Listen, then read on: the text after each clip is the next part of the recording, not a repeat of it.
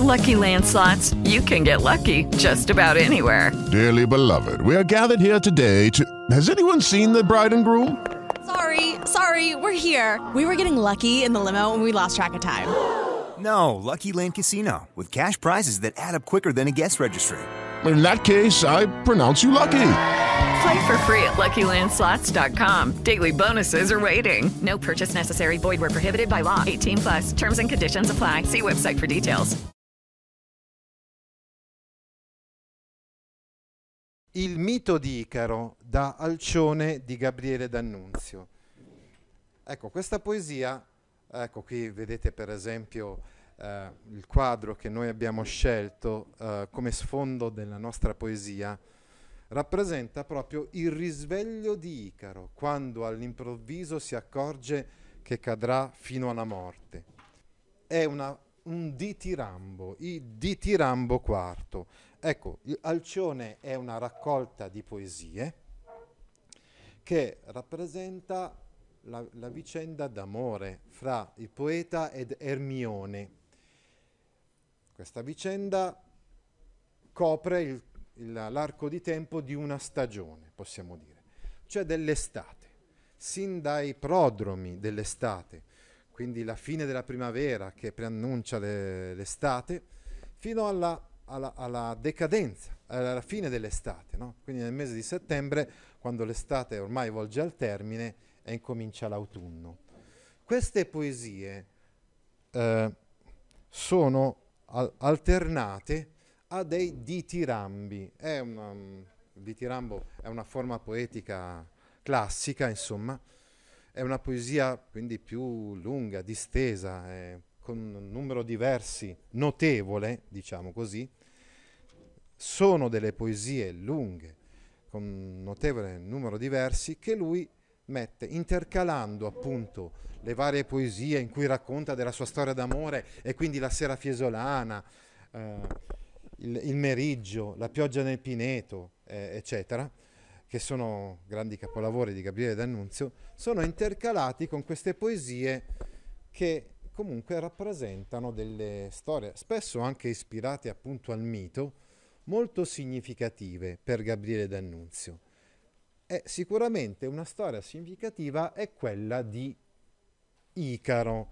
Il mito di Icaro è un mito che eh, D'Annunzio interpreta in questo modo, come il sogno velleitario di un uomo magnanimo, sublime, che vuole alzarsi, vuole ergersi verso il sole, verso l'alto, verso il cielo ma è un sogno velleitario, fine a se stesso, destinato appunto alla caduta, come la vita dell'uomo, la vita anche del, del grande uomo, se vogliamo, del superuomo eh, d'Annunziano, anche quello è destinato ad una, ad una caduta inevi- in, ad una, ad una caduta inevitabile.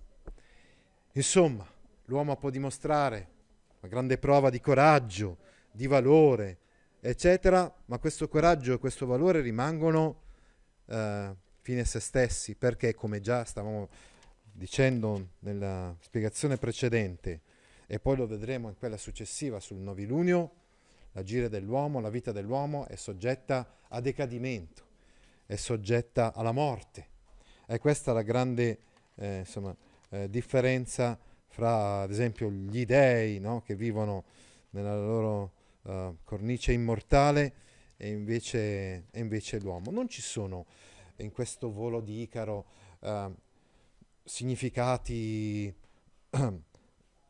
più, uh, per esempio, di grande di ricerca di una giustizia sociale oppure di ergersi contro il proprio padre per rappresentare i miti della giovinezza, i sogni dei giovani, volevo dire, i sogni di riscatto sociale, i sogni di, titanici di lotta contro gli dei, di lotta contro uh, lo strapotere del, del, in questo caso il sole potrebbe, poteva rappresentare, so, no, non ci sono tutti questi significati eh, più alti, elevati, eccetera, ma, ma c'è solamente questo sogno velleitario di, di cercare una fama, in, imperitura presso gli uomini tutti quanti eh, i tempi, questa grandezza, una sublimazione estetica del superuomo che però deve fare i conti con l'inconsistenza, perché, perché insomma ci fa capire D'Annunzio, non è possibile cambiare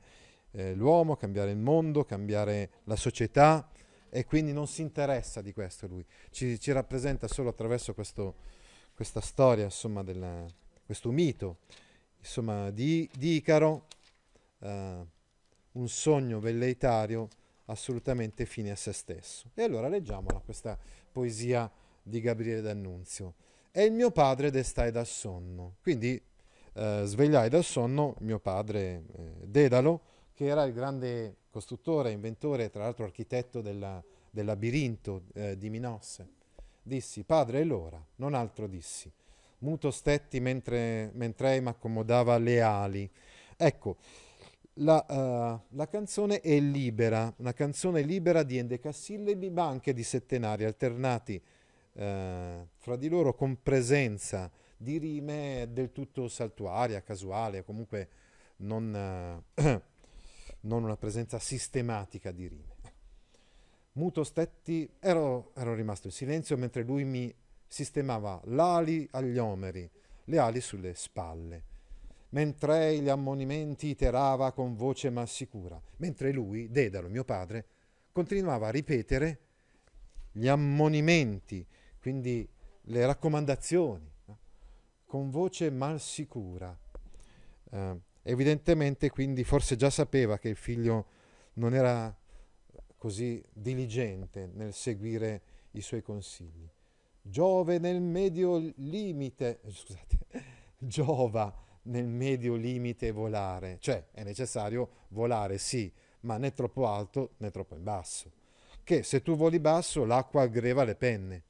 Insomma, se tu voli troppo basso, vai vicino al mare e quindi l'acqua appesantisce le tue ali e cadrai per questo motivo. Se alto voli te ne incende il fuoco, se invece voli troppo alto eh, sarà il fuoco del sole a incendiarti le ali. Ecco, mettila pure qui dentro. Sì, sì, sì. Allora aspetta un attimo, sì, che, che faccio un alt tab. Ah, sì, sì, ho già, ho già fatto. Nel frattempo, mentre riprendiamo finalmente la parafrasi della nostra poesia, devo spiegare una cosa fondamentale che mi sono dimenticato di dire prima. Dietro Ermione, che è la donna amata dal poeta nelle poesie dell'Alcione, c'è ancora una volta Eleonora, Do- eh, Eleonora Duse. Eh, esattamente come la Foscarina era alter ego di Eleonora Duse nel romanzo del fuoco, allo stesso modo Ermione è alter ego di Eleonora Duse nell'Alcione. È così come la Foscarina era una donna un po' attempata nel fuoco, anche Ermione, che, come dire, viene rappresentata comunque anche durante l'estate all'apice della sua bellezza, poi però è destinata a sfiorire. E quindi questo lo vedremo soprattutto nella poesia Il Novilunio cioè praticamente l'ultima poesia dell'Alcione, quando appunto termina questo, questa parabola, insomma, eh, eh, ci troviamo nella fase discendente, insomma, di questa parabola. Ah, ecco, scusate, ritorniamo un attimo invece alla nostra storia, al nostro mito di Icaro. Eh? Giova nel medio limite volare, avete capito cosa vuol dire? Cioè, è la raccomandazione principale che dà Dedalo a suo figlio Icaro è quella di volare né troppo alto né troppo basso. Perché se trovi voli troppo alto, ti avvicini al sole, eh, eh, eh, te ne incende il fuoco, cioè il calore del sole ti ti incendierà le ali. Tieni sempre il giusto mezzo, è evidentemente anche un implicito riferimento ad Aristotele, il quale proprio uh, suggeriva nella vita di attenersi al giusto mezzo. Anche Orazio nelle sue poesie, un poeta latino, parlava di aurea mediocritas. Accontentarsi, non uh, esagerare, ma come ben sappiamo invece il nostro Gabriele D'Annunzio è portato ad esagerare. No? Tieni sempre giusto mezzo, abbimi duce, seguita il mio solco. Cioè, se, segui me come guida, io ti faccio da guida, segui sempre me, non uh, alzarti, sollevarti sopra di me non andare troppo in alto, no? De, figliuol mio, non essere tropposo, non osare troppo, insomma. Io ti segno la via, cioè io ti faccio vedere il cammino, no? E tu seguimi. È bellissimo volare, no? È un sogno straordinario. Oggi come oggi noi abbiamo degli... Eh, a parte il paracadute, ma abbiamo anche degli altri aggeggi straordinari che ci permettono, o permettono ad alcuni pazzi, di eh, calarsi da elicotteri o cime montuose senza, uh, uh, senza para, paracadute, almeno quantomeno uh, per alcuni tratti eh, di montagna senza paracadute fino al momento in cui poi dopo eh, diventa assolutamente necessario aprire il paracadute perché c'è questo sogno effettivamente, deve essere un'esperienza straordinaria, un'esperienza stra- deve essere un'esperienza straordinaria quella di poter volare, no? È un sogno dell'uomo, no? Quindi bellissima questa cosa, però attenzione, no? Non osare troppo, sii buon seguace, cioè seguimi, fai quello che faccio io, non andare oltre. E le mani perite gli tremavano, cioè le mani esperte di, eh, di Dedalo, abbiamo detto che era abilissimo, era un ingegnere straordinario Dedalo, in grado di fare il labirinto, no? addirittura, no? Il mirabile artiere ebbe in dispregio silenziosamente. Però il figlio un pochettino disprezza il padre, perché non è assolutamente disposto a volare basso, uh, capite? E quindi sotto sotto disprezza suo padre, che è mirabile artiere, questo straordinario artigiano, inventore e costruttore appunto che era suo padre Dedalo. Silenziosamente, senza dirglielo però, però un pochettino lo disprezzava, no? Al primo volo io con te lotterò per superarti. Sì, sì. Fa finta, insomma, di seguire i consigli del padre. Poi dice, al primo volo, però, appena mi sarà possibile, no? Io lotterò con te, cioè gareggerò con te per superarti, cioè per volare più alto di quanto farai tu. Fin dal battito primo io sarò l'emulo tuo, la mia forza intenderò per vincerti. È il progetto che ha Icaro comunque di fare di testa sua, insomma, di andare poi a volare più alto. E la mia via sarà dovunque, a Dimo, a Sommo, in acqua, in fuoco, in gorgo, in nuvola, sarà dovunque, non nel medio limite, non nel tuo solco, s'io pur debba perdermi, risposegli il mio cor silenzioso.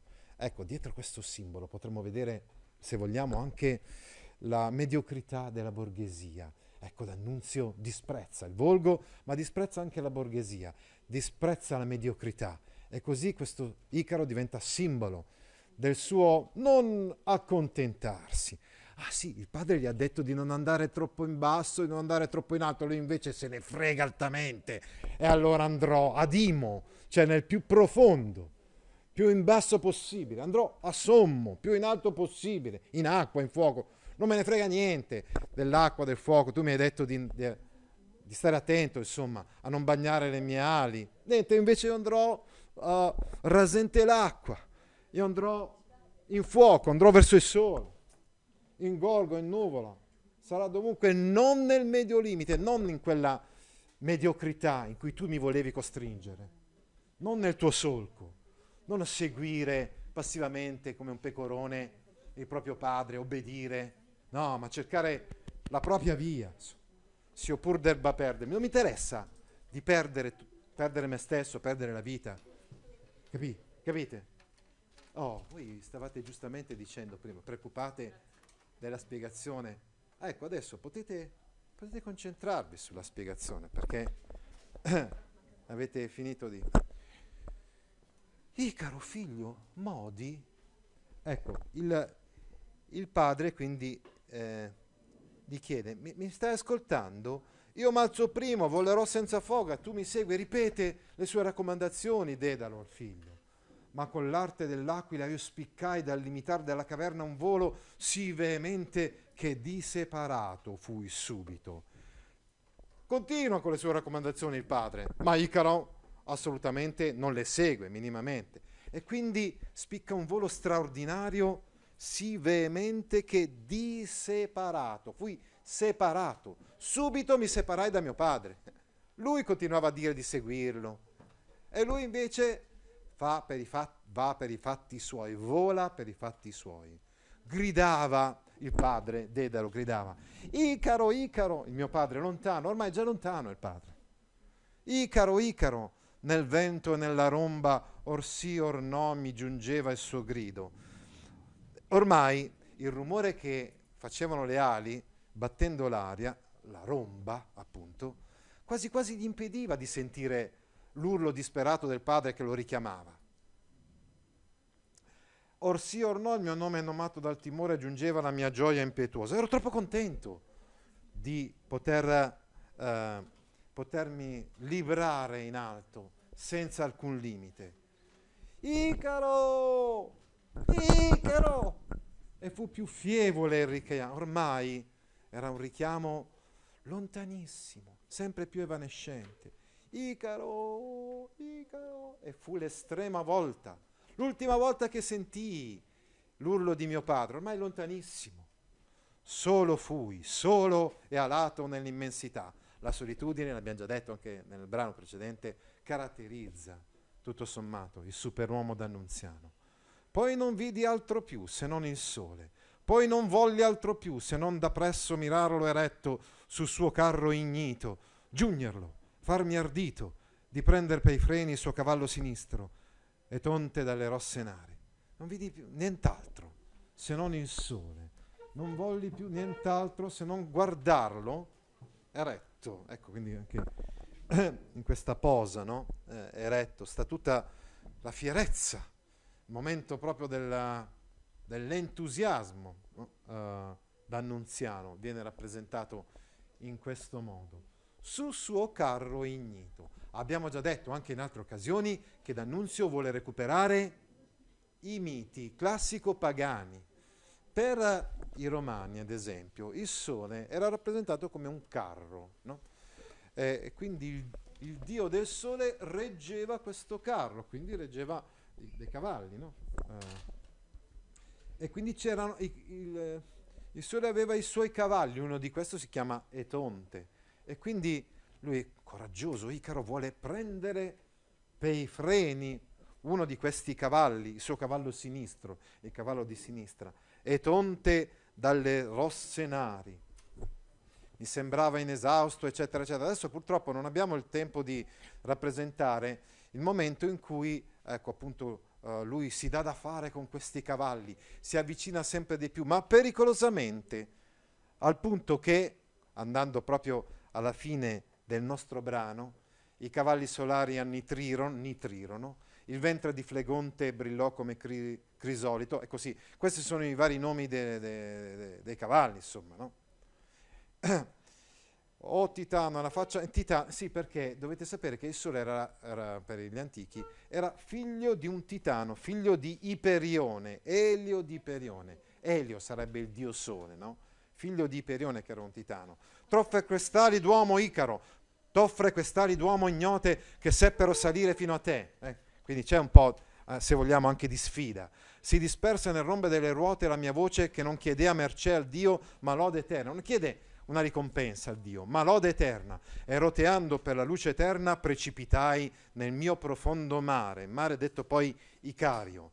Icaro, Icaro, anch'io nel profondo mare precipitai, anch'io vi inabissi la mia virtù, ma in eterno, in eterno, il nome mio resti al mare profondo. Con questi ultimi quattro versi, che non sono più di Icaro, no? ma sono evidentemente del poeta, abbiamo una, come vedete, una totale immedesimazione insomma, del poeta nella vicenda di Icaro e anche lui si sente come precipitato in un, ma- in un, mare dove si è inabissata la sua virtù, ma in eterno, in eterno, vedete le ripetizioni, prima non le abbiamo notate, ma ci sono anafore, ripetizione, eccetera. Il nome mio resti al mare profondo, così come il tuo di nome. E infine vorrei farvi notare due cose, ragazzi. La prima che la pausa che c'è tra il verso 646 e 647 non l'ho messa io, l'ha messa Gabriele D'Annunzio. Come dire, fino adesso ho dato voce a Icaro, adesso in questi ultimi quattro versi prendo io la parola, perché come abbiamo appena spiegato, lui si immedesima totalmente nella vicenda di Icaro.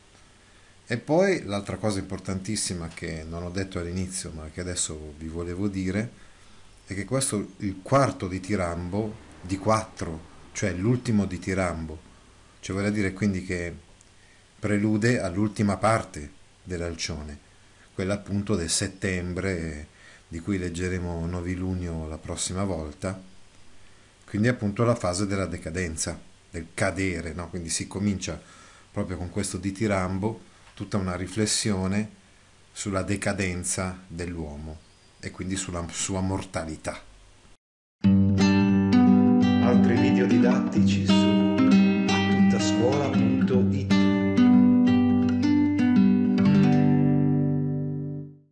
With the Lucky Land slots, you can get lucky just about anywhere. This is your captain speaking. Uh, we've got clear runway and the weather's fine, but we're just going to circle up here a while and uh, get lucky. No, no, nothing like that. It's just these cash prizes add up quick. So I suggest you sit back, keep your tray table upright, and start getting lucky. Play for free at LuckyLandSlots.com. Are you feeling lucky? No purchase necessary. Void where prohibited by law. 18 plus terms and conditions apply. See website for details.